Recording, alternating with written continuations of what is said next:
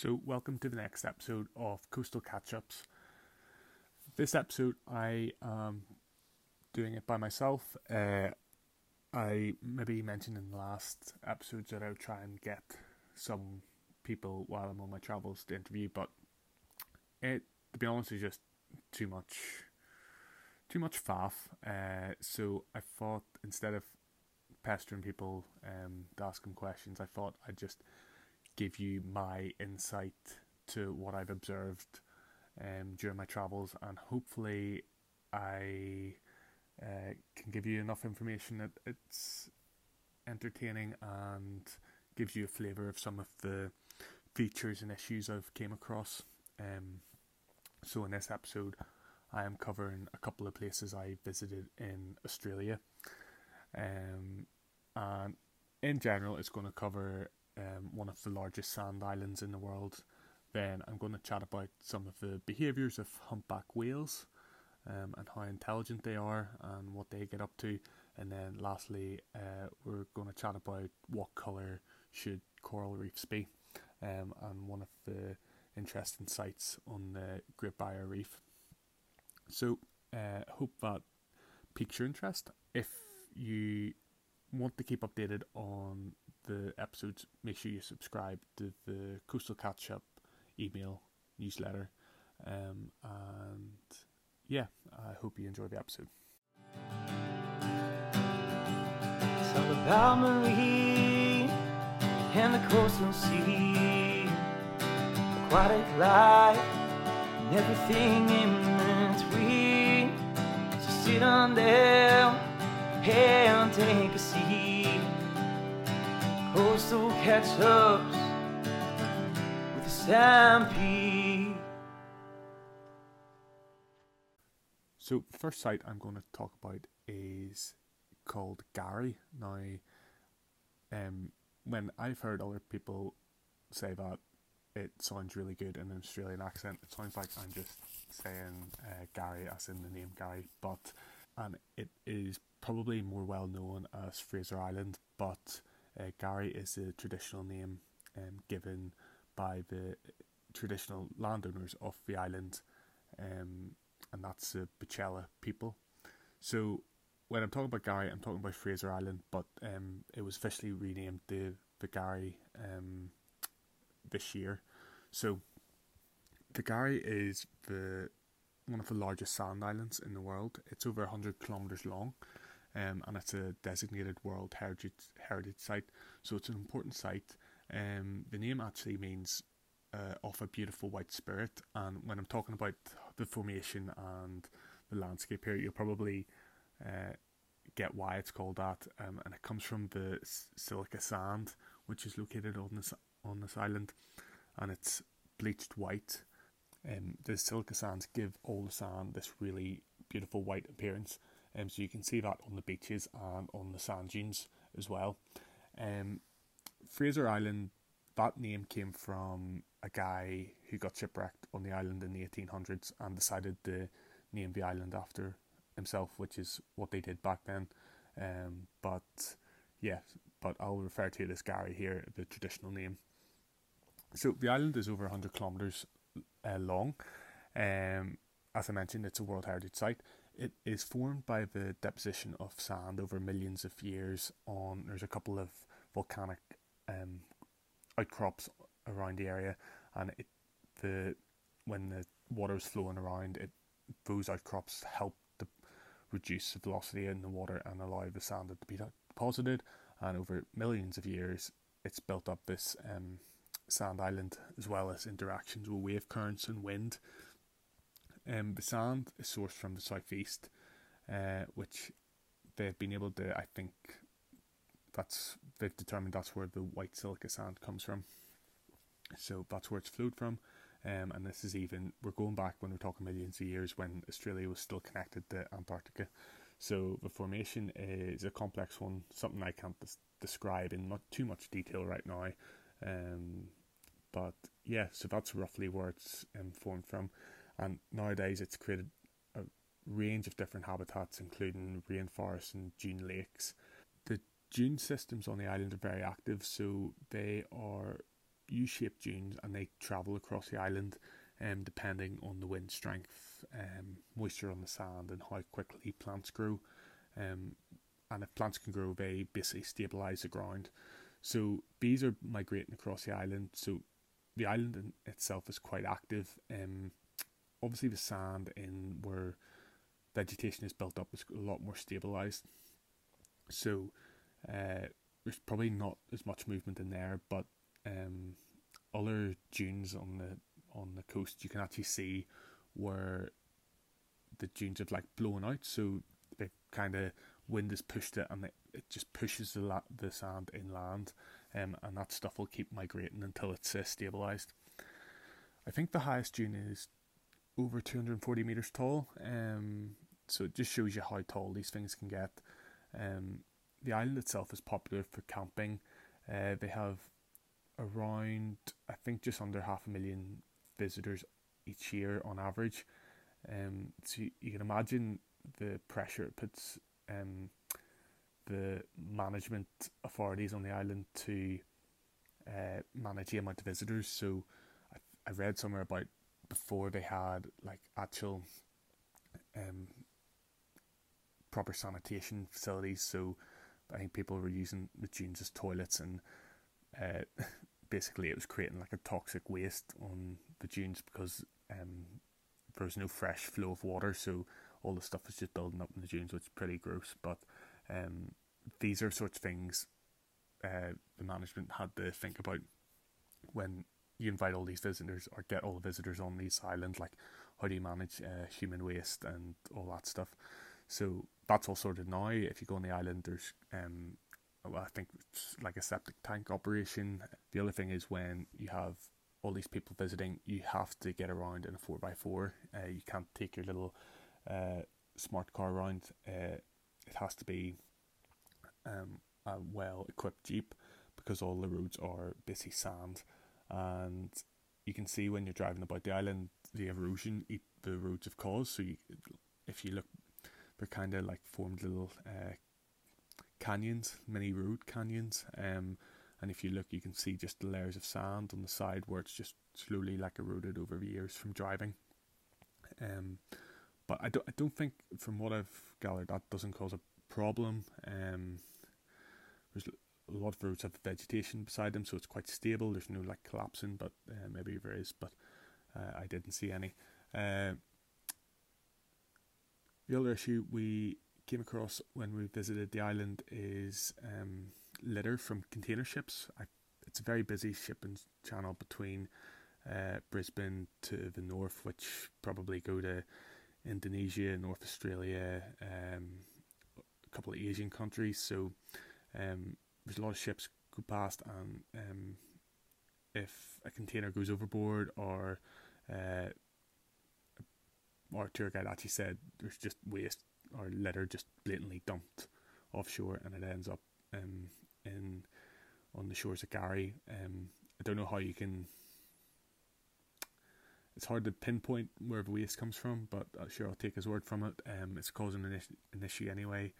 Um, so that was one of the issues on the shores, and then in terms of swimming on the island, um, the biggest risk is actually rip currents, um, which you'd think when you go to Australia, you always think sharks are the biggest risk of people, but um, you can see when you drive down the beach how turbulent the water is. So all this water is being pummeled onto the beach, and it needs to escape again, and it creates these rip currents, um, and they just fire back out. So uh, there's not, in fact, there's no one swimming. Um, when we went down the beach, uh, a couple of people in paddling, um, a couple of fishermen up to their hips, um, but really there's no one swimming there surfing. Like I mentioned before, there's silica sand, which makes um, some of the inshore lakes really beautiful, really blue water, um, and the the the beaches are just um, pure white. Um, it also causes a problem since particles are so small. If they get into your phone, um, they can cause uh, problems.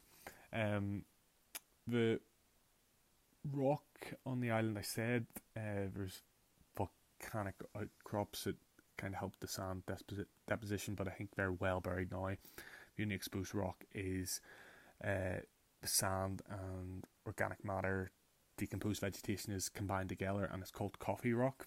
Um, so I suppose it's not it's not volcanic, but it is a form of uh, sedimentary rock. Um, so you can see that um, exposed in some of the beaches on the island. Um, and then the last thing on, um, well, sorry, not last thing, but the history of the island, there was a lot of timber production. So the wood um, cut on the island includes pine, uh, blackbutt, tallowwood, satinay trees, which I've never heard of, but they were attractive to um, loggers, and I think the native people were kicked off the islands, and it gave these guys a clear rein and cutting trees down. Um, I think the wood actually was uh, really useful. It was quite resistant to salt water, um, and it's still standing in structures today. And I think it was mentioned there's like a wharf or something in London um, that contains some of these this wood, um, and it's still standing today. So just shows you how uh, valuable that wood was. But uh, all the logging operations have stopped now, um, and the trees are are free to grow and do their own thing now, and you can go and visit them, and they're flipping massive. So, uh, yeah, it's good to see. Um, it's the rainforests are just left to do their own thing now. Um, and then when visiting the island, the, tour guide always said the most dangerous thing in terms of animals is is a two-legged male Australian full of alcohol. Um, there was a couple of dingoes floating about. and you're told to just avoid them, not approach them, do not feed them. Um, and I think there was a case of a kid being taken by one um, on the island uh, a couple of years ago. And I think there was a, a lot of repercussion in terms of a lot of dingoes were killed after that. Um, it's, I think what the rangers were saying that there's a lot of problems with tourists taking photos with them, trying to get close, attract them to get a really good shot. Um, and I think ultimately people just need to wind their neck in and just let the animals. Um, don't encourage them, just let them be. Um, and yeah, be sensible around them. Don't leave food out or anything like that. Um, and they are wild animals, so like if you have young children, just keep an eye on them. So that's a, a brief overview of things I saw in K'Gari Island. The next thing I'm going to talk about is humpback whales. We visited a place called Hervey Bay, um, located on the east coast of Australia, and it's quite a. It's located actually near uh, K'Gari um, or Fraser Island, and the the waters are known for whales, humpback whales, um, resting and particularly mums and their calves. So humpback whales, if you're not too familiar with them, they grow up to 15 meters and up to 40 tons, so they're huge animals, um, and they are, in this case, they migrate uh, up to 10,000 kilometer round trips. Now, the reason they do migrate is because they hang out in the Antarctic where there's lots of krill, tiny little beasties in the water which they feed on, but the problem is they can't give birth to their calves in that cold water because they wouldn't survive um, without the necessary blubber to keep them warm. So what they do is migrate north, um, and in this case up the east coast of Australia towards the reefs, um, in the warmer water. Then they um, mate and give birth, and then they come back. Um, but on their way back, they call into this place um, called Hervey Bay, and I think it's been concluded that they come in for a rest and some recreation. Um, I, I read that some, and I think the tour guide said this as well. Some whales come in and stay all year, or they stay there. They come up to Hervey Bay and stay there if they don't go any further north. Um, I don't know how. Um, I don't know much more about that, but basically, there's it's a good spot to view humpback whales. Um, here you can see them communicating with other whales and vessels as well through fin slaps, tail slaps, and um, breaching as well. Um, so they put on a really good display, um, and you can see the calves trying to copy their mum as well, um, breaching and doing mini breaches and stuff. So it's quite cute. Um, and the calves are feeding from the mothers. Now, when they come up north, the mothers don't have much, um, since there's not, not, not much food. Uh, the Mullers are relying on their blubber um, or their own internal reserves to, to feed the calves. Um, so they're pretty tired, but you can still see them doing some activity every now and again. Um, and yeah, that'll keep keep them going until they get uh, south again to the um, colder waters where they can uh, stock up in plankton again and krill. So they also interestingly develop techniques. For smart animals, the when krill is not that uh, condensed in the water, so it's quite spread out, and if they open their mouths, they don't get that much in. They use a technique called bubble netting to condense the krill into uh, a smaller area, and then they can uh, basically gather up more krill at once, and uh, they lick it off those uh, baleen plates on their uh, on their mouth, the mouths you can see, um, and they can eat up to uh, 2,500 kilograms in each day, which is pretty impressive. Um, I know I eat a lot, but that is a serious amount. Um, the calves stay by the mothers for up to a year, um, and then they're on their own way. Um, so it was really nice to see their see part of her life cycle um, in Hervey Bay, and uh, the mums and calves just resting together and um, hanging out. When you're viewing whales, it's very important you do it with a, a approved uh, um, tour operator. I would say all the tour operator, operators in that area work very closely together. So I'd say if you were to do it, I'd say there's no shady operators in that area because um, they'd be found out very quickly. But they adhere to rules such as um, you can't approach whales from the front. You have to stay uh, beyond a certain distance. I think it's about 100 meters um, to the side of them, so you're not in their path of travel. If there's more than, I think it was three vessels, um, they have to stay a further distance of 300 meters away, so um, you're not crowding the whales. And then, um, if it's a case of if the whale approaches you, you turn off the engine. You don't, um, just observe it. So you let them, um, like like I've said about seals and Strangford Lough, you just let them control the encounter. And if you are um, lucky enough to be on a tour boat and that, uh, when that happens, uh, you you can count yourself very lucky. Um, because I have heard about whales when they um, the mum whale lets the calf go up and explore the the tour operator operator vessel. Um, so they're not actually too worried about their calf uh, getting hurt. So it just shows you how switched on they are and kind of know what yeah the boats there aren't that, um, there to do any harm.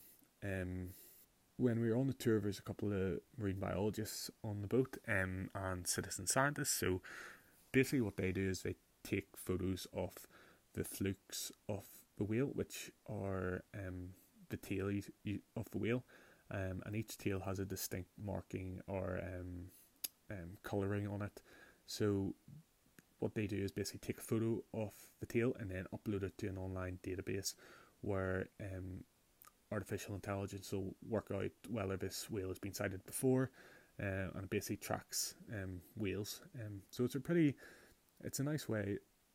Um, you obviously have to be into your photography, but it's an, it was pretty cool to see that people were um, getting involved in citizen science that way. And um, yeah, I, one of the operators was saying like he has loads of photos. He has he has yet to go through and upload. So um, I can imagine if you get carried away with taking photos and not keeping on top of them, you can end up with a pile of a lot of photos. But um, yeah, it's a it's a cool way and shows how technology can help um, conservation and track um, these cool animals. Um, there's also um, you can hear whale song on the tours, so they use a hydrophone as well. They learn that over their lifetime, and then um, you can hear them um, when they pop the hydrophone in the water, which is also pretty cool.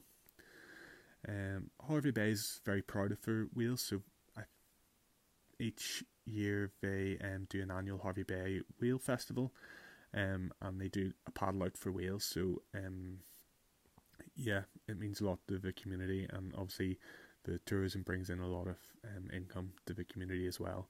So it's a nice way to celebrate um, the importance of the whales um, and what it provides to the community.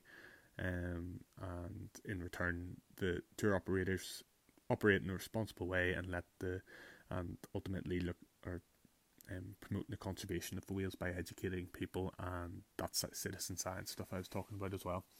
So a nice relationship there. The last site um, I'm going to talk about is uh, Lady Elliot Island, which is on the southern end of the Great Barrier Reef.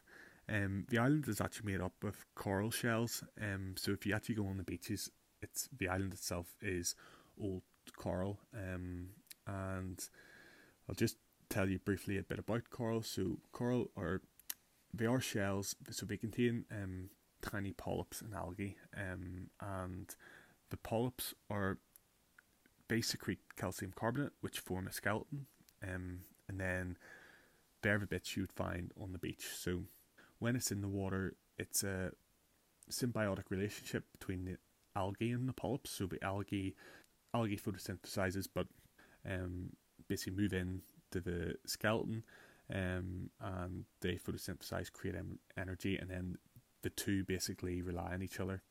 Coral spawning takes place in November and December after a full moon, which sounds quite um, spooky.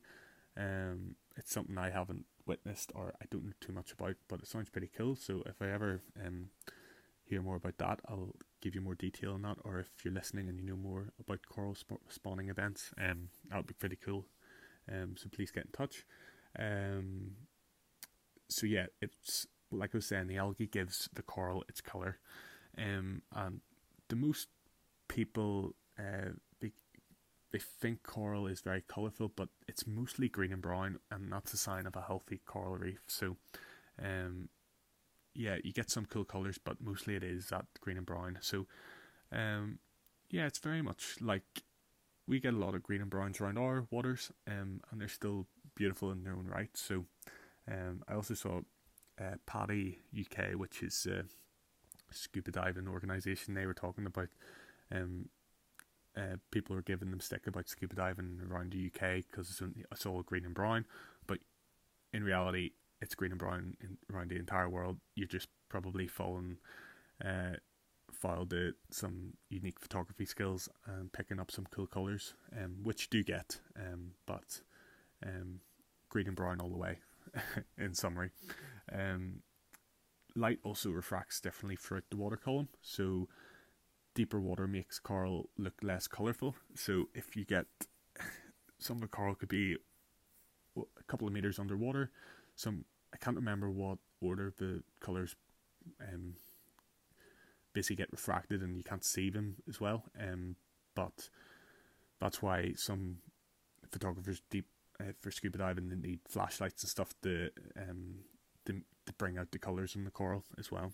This site we visited it is a form of ecotourism and it basically they well they are business at the end of the day they're so they're there to make money but they're doing it in a way that teaches people about um, the coral reefs and the wildlife on the island um, which is a, in my mind a very sustainable way to do it because um, people need to make money but um, they need to do it in a sustainable way and I think by teaching them about it and getting them involved in education activities and um, ways they can get involved. I think it's um, I think it's the way to go.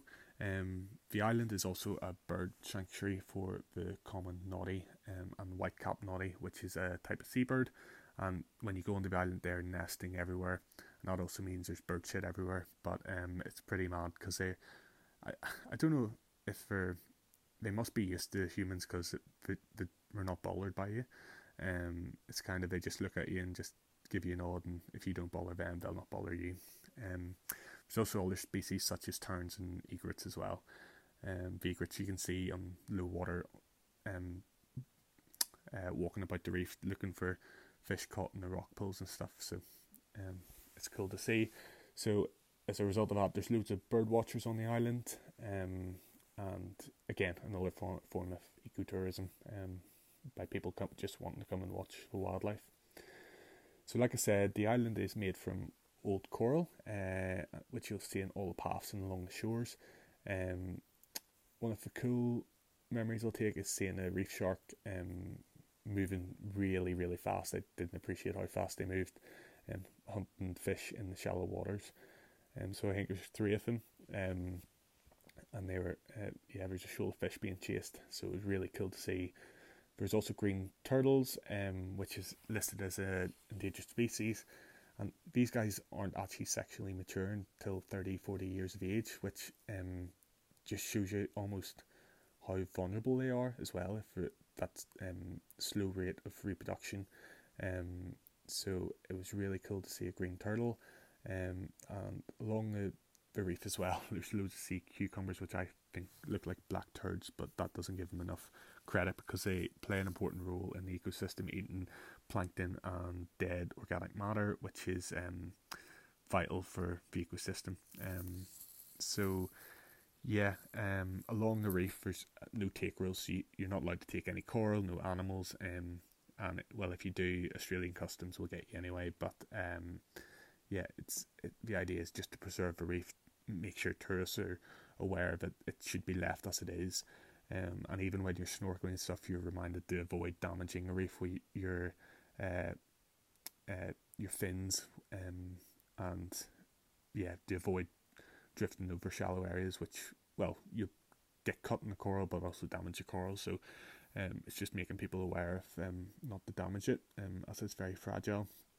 And then uh, they also use designated access points um, when you're entering the coral um, reefs, so you're not um, uh, you're not walking over any um, coral and damaging it. Um, the, the other thing is um, the island was the really big revegetation program as well on the island, um, which also benefits the seabirds um, that breed on the island. Uh, but the island has a historic use for guano mining, so basically mining bird shit. Um, and 20,000 tons of that was um, mined in the 19th century.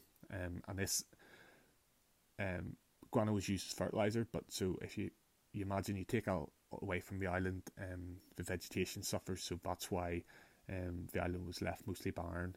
Um, and then I can't remember the guy who I think he bought the island. Um, but yeah, he basically introduced this revegetation program to get it back to what it was what it was like before. And then you bring back the vegetation, the birds come back, they shit everywhere, and basically the cycle works again, and it fertilizes the ground, and um, eventually you can just let nature um, do its thing, um, as well as obviously bar the areas where the infrastructure for the the accommodation and the stuff, um, the island is mostly back to the way it was. So pretty cool to see. So that's three areas I've visited in Australia, um, in particular along the east coast. Um, it's quite nice to um, go back over my notes from the areas and what I um, observed and thought. Uh, yeah, so that's all for this episode. Um, just looking through my notes if there's anything else I forgot, but I think that's everything. Um, if you're still with me, thank you very much for listening. Um, maybe I've inspired you to go to Australia um, and have a look yourself. But if not, hopefully my notes are the next best thing. And um, yeah, I'll try and um, going to try and get another episode out in the next two weeks as well, um, on a completely different area. Um, and yeah, so if any of the things in this episode have sparked your interest, I'd love to hear from you. Let me know if you've any questions, anything I've, you think I'm wrong about, anything you think I'm right about. Let me know, um, and that'll I think that'll do us. So I'll see you in the next episode, and thank you very much for listening to this episode of Coastal Catch Ups.